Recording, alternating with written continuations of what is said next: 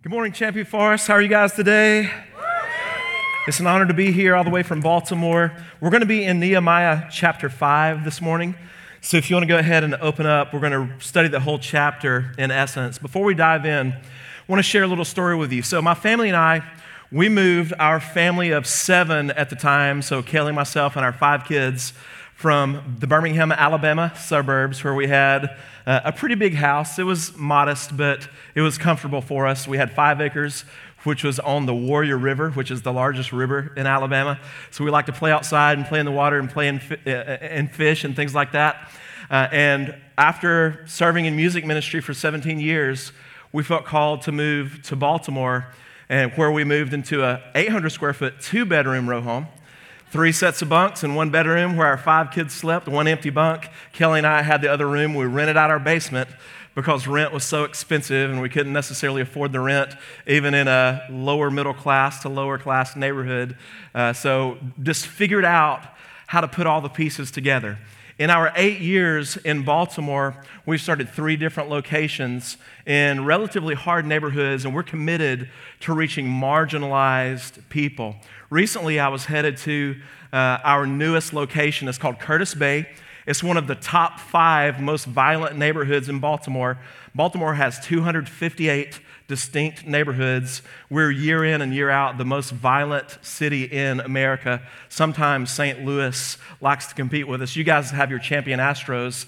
The Orioles haven't been champions in a little while, so at least we get to be champion in something, right? Violence, not the thing you want to be champion of for what it's worth. Uh, but I was driving to our third location.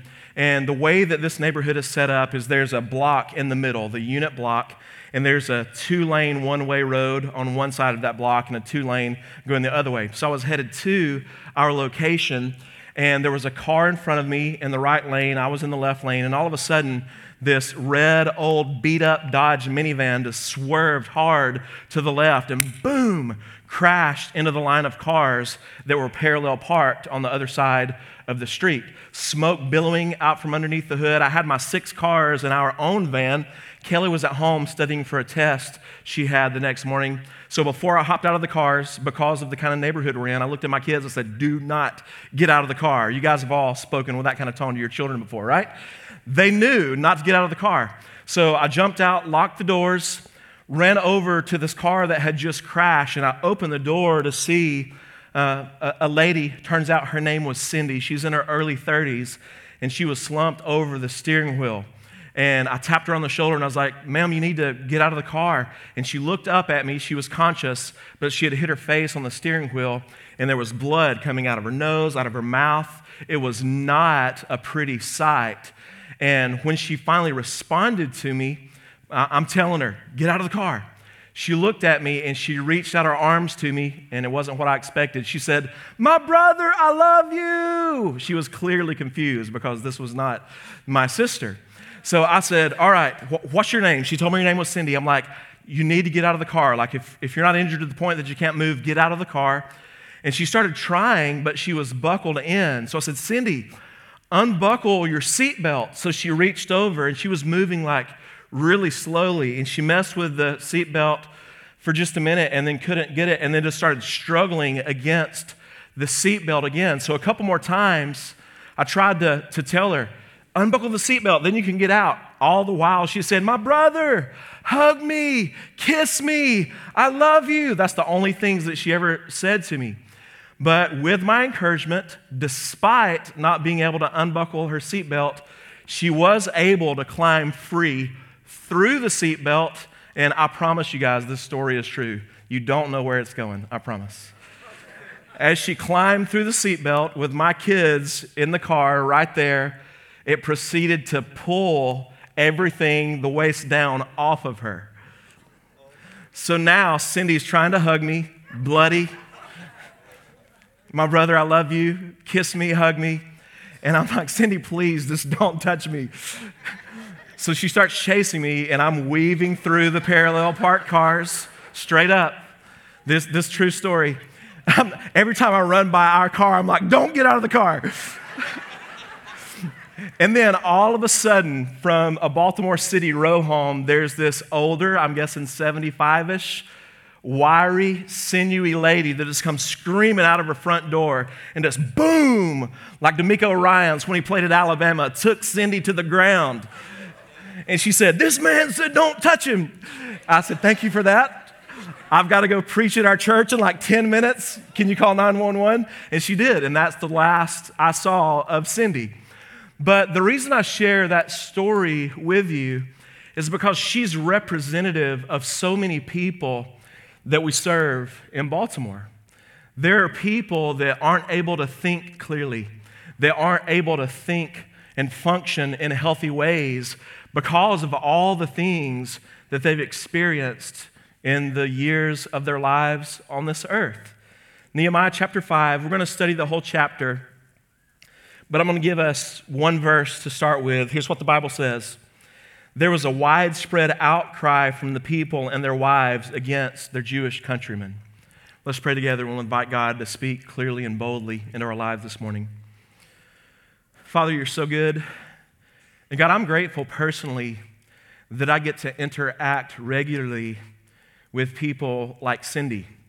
I think sometimes in my experience prior to Baltimore, um, I found it really easily, easy to insulate myself from the deep challenges that people, not only in our own cities, across our nation, throughout the world, God, so many people experience brokenness in the worst ways. And I know for me, it was easy just to kind of look the other way and, and go about my own business. God, I'm also thankful for the Bible that um, allows us to see clearly into Nehemiah's story and the way that he engaged with people who are experiencing um, just oppression in their own lives. God, speak to us this morning, make us like Jesus. It's in his name we pray. Amen. You guys are probably familiar with the story that we read in the book of Nehemiah, but I just want to give us a brief background establish some context for where we are today in chapter 5. So, because of Israel's disobedience, God had um, sent discipline into their lives. There had been certain expressions of judgment. But just like I am, far too often Israel was slow to respond to the things God was trying to teach them. So eventually, God allowed for the Assyrians to come in, invade um, Israel, and to begin to oppress them, such that Israel wasn't free in the ways that God intends and had designed for them to be. So, after a few generations, the Babylonians rose to power. For a long time, Assyria had been the prominent nation in that part of the world. Babylonians rose to power, overthrew Assyria. And you guys are probably familiar with Daniel's story. Nebuchadnezzar came in and deported so many of the Jewish people. So now, not only were they oppressed, but they had been removed from their homeland, everything that was familiar and comfortable. Fast forward a few more years, Daniel actually knew that God from Jeremiah had prophesied that they would be in captivity for 70 years. So, after about 70 years, um, Persia came in and established themselves as the preeminent power and um, dominated Babylon. And King Cyrus graciously, and we understand from the Bible that it's the Lord who turns the hearts of kings and God, in control of the situation, sent the Israelites back home to reestablish Jerusalem and to reestablish themselves in a place of God's blessing among the nations. So, this is about 96 years after um, that the Israelites had originally been sent home by King Cyrus that Nehemiah comes into the forefront of the story. So the wall is now being built. Nehemiah is overseeing as the governor who's been appointed by um, Artaxerxes the rebuilding of the wall. And the surrounding nations, they've seen what it looks like when God blesses his people in the past. So the world who opposes God, when God blesses his people, the, the world sees God's people as a threat and they weren't thrilled with the walls being rebuilt. Okay, they've got the temple, they can worship their people, that's fine, but they're not secure. Therefore, they're not really there without the wall. But when there's a wall, then there's extra security and there's a deeper establishing of them as a presence and as a power. And we can see in chapter 4 that the surrounding nations came against and sought to oppress Nehemiah and the Jewish people as they were rebuilding the wall. But hey, that's what we should expect, right? When God blesses his people, those on the outside aren't going to look in a friendly way upon that. It's exactly what we should expect. But when we get to chapter 5, we see not only injustice or oppression from the outside, but we see this. There was a widespread outcry from the people and their wives against not outsiders, but their own countrymen. Now, when we see the language of outcry in the Bible, it reminds me of something very specific. If we look back to Exodus chapter 2, you guys know the story of the Exodus. Joseph, favor with the Pharaoh, the king, but after that king died, they forgot about the way that they had loved um, God's people and Joseph and his family members and began to oppress the Israelites. And what Exodus chapter 2, verse 23 says After a long time, the king of Egypt died, the Israelites groaned because of their difficult labor.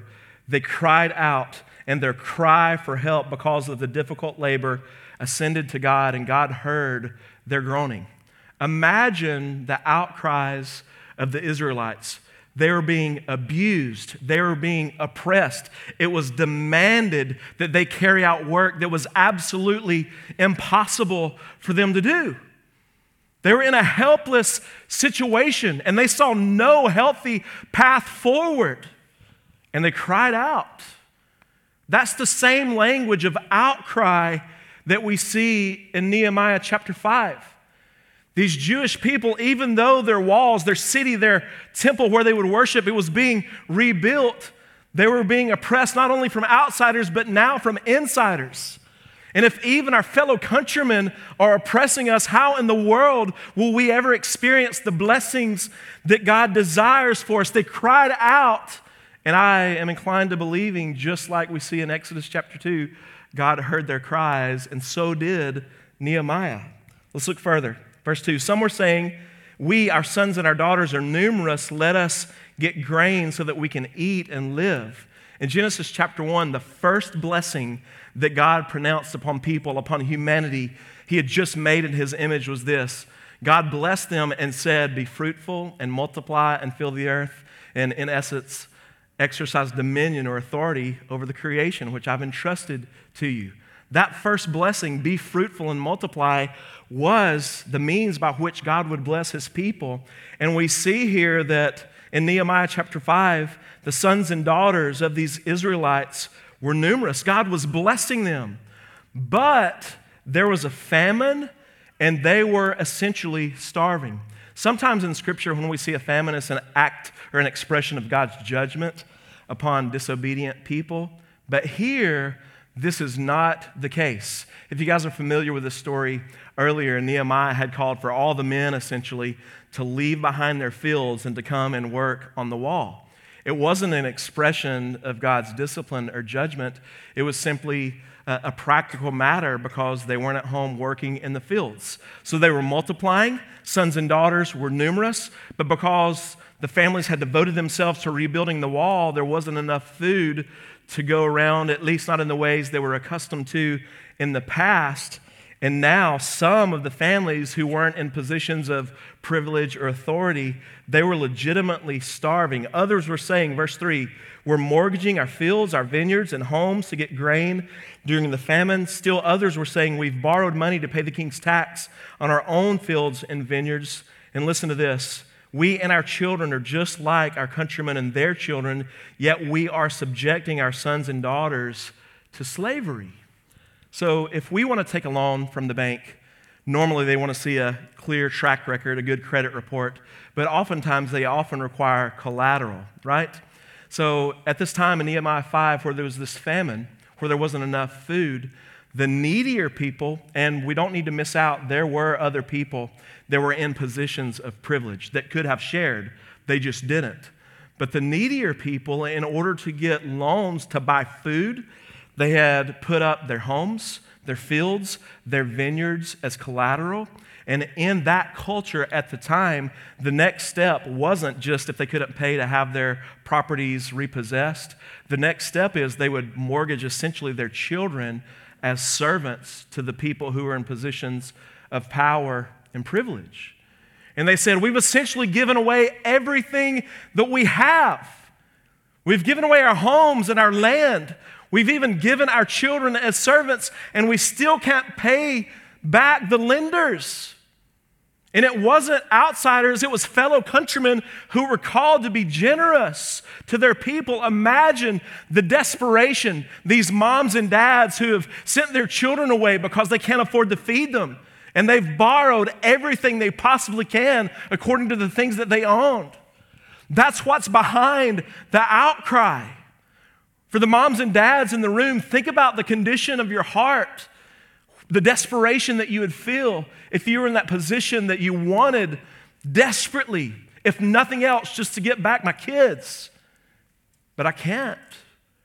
That's what's behind the outcry.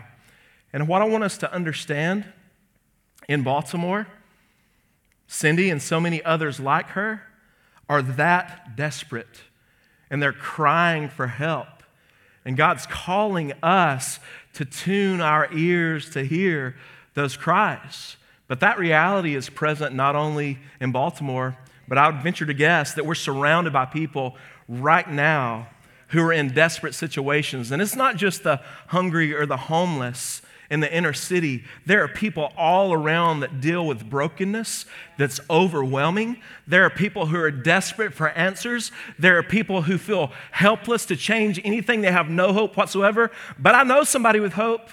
It's you guys. Jesus offers hope where there can't be found any anywhere else. Verse 6 Nehemiah became extremely angry, he says, when I heard their outcry and these complaints. And after seriously considering the matter, I accused the nobles and officials, saying to them, Each of you is charging his countrymen interest. So I called a large assembly against them and said, We've done our best to buy back our Jewish countrymen and these are those who had been sold as servants to outsiders. We've done our best to buy them back who were sold to foreigners, but now you sell your own countrymen, and we have to buy them back. They remain silent and could not say a word. Recently, I saw a video from David Platt. He serves um, at a church in McLean, Virginia, right now. He was previously in Birmingham, my hometown. Uh, so I've been exposed, been familiar with his ministry really since he got started. But recently I saw a video, and he runs Radical Ministries. And he was making an appeal for people like you and me to do something to reach those who are unreached. And he said, and this is what the video was about. He said, right now we can turn on the news and there's all kind of bad stuff. In Baltimore, there are murders almost every day. There's all kinds of violent crime.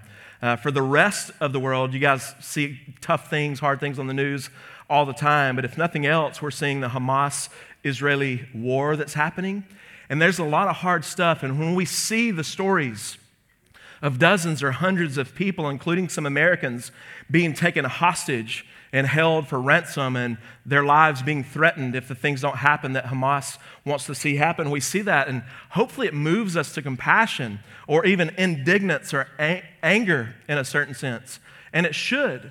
But what David Platt said is, but for those of us on this side of the ocean and the securities, the conveniences that are available to us, we see the bad news and we're moved, but then we turn it off and we move on with our lives. He says, I think it would be beneficial for some of us to choose not to move on so readily and so quickly. Nehemiah saw the injustices, the desperation of his fellow countrymen, and he became extremely angry.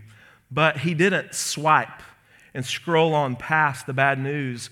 He chose to enter into it and to do something about it. So he confronted his fellow countrymen, he confronted the nobles and the officials. And, and the language of the Bible says he actually accused them.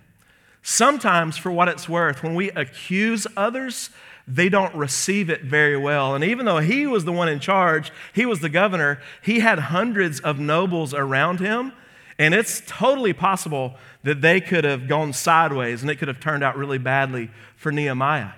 But he wasn't content just to sit back and watch the injustice happen without doing something about it. So he boldly And this is the reason that we're calling this sermon a bold response to injustice. He boldly took action. He didn't just allow himself to be moved, but he allowed what he felt in his heart to move him to taking action, which was accusing and confronting those who were taking advantage of those who were um, less privileged in their society. Then I said, verse 9, what you're doing isn't right. Shouldn't you walk in the fear of our God and not invite the reproach of our foreign enemies? And then verse 10, Nehemiah said this Even I, as well as my brothers and my servants, have been lending them money and grain. Please let's stop charging them interest. Stop abusing. Stop taking advantage of those less advantaged for the sake of your own comfort and convenience, enriching or even indulging yourselves. Stop it. The language of stop reminds me of repentance. In Mark chapter 1, verse 15, the Bible says that Jesus came proclaiming the good news. He came proclaiming the gospel. And what he said is, The time is at hand, meaning God's working out his purposes, all the ways he's promised. It's right now. The kingdom of God has come near. It's here. It's with you. It's even in some of you, even as we speak. And then the next thing, the third part of that gospel message that Jesus proclaimed to the listeners that day was repent and believe the gospel. Sometimes we think of repentance in a very specific way. When I was probably in elementary school and uh, Southern Baptist Sunday school class, I remember learning that repentance is we're going one direction, namely the ways of the world and away from God. Repentance is turning around, going exactly the opposite direction, now pursuing after God. That's a great picture of repentance. But recently, I've put together something about repentance that I never connected before. When Jesus said, repent and believe, what I've naturally thought of was repent and do good. I think a lot of times we see repentance as we're doing bad, let's turn around and now do good. But we're all familiar. The greatest command, Jesus said, is that we love God with everything that we are. And the second is like it, that we love our neighbor as ourself. Foundationally and fundamentally to everything we believe is this idea of it begins in the heart. And I think that applies to this idea of repentance as well. Repentance is about our doing wrong and our turning and now doing right. But even more fundamentally, it's about our loving or even believing wrong. That's why I believe Jesus said, repent and believe. It's about changing what's inside of us, in our minds, in our hearts, before it's about the doing. If we believe things rightly, if we see the truth clearly, then it will overflow in the ways that we live our lives. With Nehemiah, he looked around at all these people that were oppressing their fellow countrymen, and what he realized is their values were upside down. They thought they would enrich their lives by taking advantage of others. They thought they would be happy and fulfilled by manipulatively taking from others so that they themselves could have more. And Nehemiah told them to stop and to repent and believe the truth and then that would overflow into those who are in positions of privilege, blessing others and not taking advantage. Look at verse 14. Furthermore, from the day King Artaxerxes appointed me to be their governor in the land of Judah, from the 20th year until his 30, 32nd year, 12 years, I and my associates never ate from the food allotted to the governor. So, Nehemiah, he was well respected. He um, just through the ways that he lived his life, had earned the favor and even had earned the love of those who were in positions of authority over him. That's why he was entrusted to leave and to go back uh, to begin rebuilding the wall. He had the favor of those who were in positions of authority. And that was associated with all kinds of perks and privileges, including um, certain food allotments and other financial resources that were made available for him, not only to take care of his household of his family, but also to take care of the 150 nobles that served alongside him that he was responsible for. He declined it all. Think about that. He had family members and officials that he was responsible, but he sustained them according to his own hard work and sweat, refusing the privileges that were afforded him by his position. Why did he do that? I think it's because he wanted to share in the experience of those who were around him. He wanted to endure, not in some you know, high castle where he was insulated, but he wanted to endure and share in the same experiences of those he was responsible to not lead and oversee necessarily, but to serve and to bless. In Philippians chapter 2, the Bible says that Jesus, even though he is God and for eternity past had lived in heaven in perfect fellowship within the context of the Trinity, he saw that not as a privilege to be held onto, but instead he released that privilege and lowered himself. He emptied himself, is the language of Philippians 2, by taking on not only our flesh and all its weaknesses and all its sufferings and struggles. In his divinity, Jesus has it all. But in his humanity, Jesus took on our own weaknesses. He not only endured that, but humbled himself, taking on the form of a servant, which was expressed most fully through his excruciating death, the humility that he endured on the cross. What Nehemiah did by giving up the privileges afforded the governor, Nehemiah didn't understand this, but he was pointing forward to Jesus who would empty himself of his divine prerogatives and privileges in order to serve you and me. Because the truth is, I think we're a lot more like Cindy than sometimes we care to admit. That day that I encountered her on the streets of Baltimore, she was high, she was out of her mind. It wasn't even possible that I could engage with her in a healthy and clear way. And I think sometimes we fail to see the truth that God reveals in Scripture. Before we were saved, we probably thought, ah, I'm okay. We were probably satisfied in the things of the world. But thankfully, God was kind to reveal to us the truth that we're in desperate need of help. That's the message of the gospel. So I want us to ask ourselves a couple of questions this morning. How did Cindy end up where she was? Is she responsible for her own life? Absolutely. She's made choices. But we also need to understand that there are people, I don't know too much about her story. I haven't seen her since that day. I had about 10 minutes total with her. But I'd be willing to bet that she has some really difficult traumas in her background. We're surrounded in Baltimore by people with addiction issues, and there are people who take advantage there's injustice of people who abuse that reality and put them in positions where they take from them in order to enrich themselves. In Baltimore, there are parents who abuse their kids, and the kids grow up with all kinds of weight that they don't know how to carry or to deal with effectively. In my church, and this is no exaggeration, there are legitimately dozens of women that I've sat down with them and helped them to work through struggles, and I found out that they were prostituted by their addict moms as early as two years old. We've probably got over 20 ladies in our church this morning that that's their story. So they're responsible for their lives.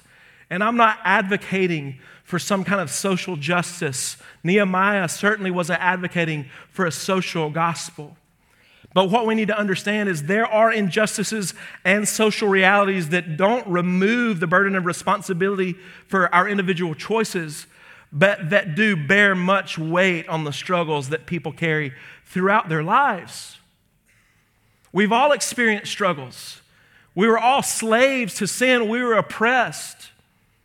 But Jesus stepped out of heaven and into our reality so that we had the opportunity to be delivered from that.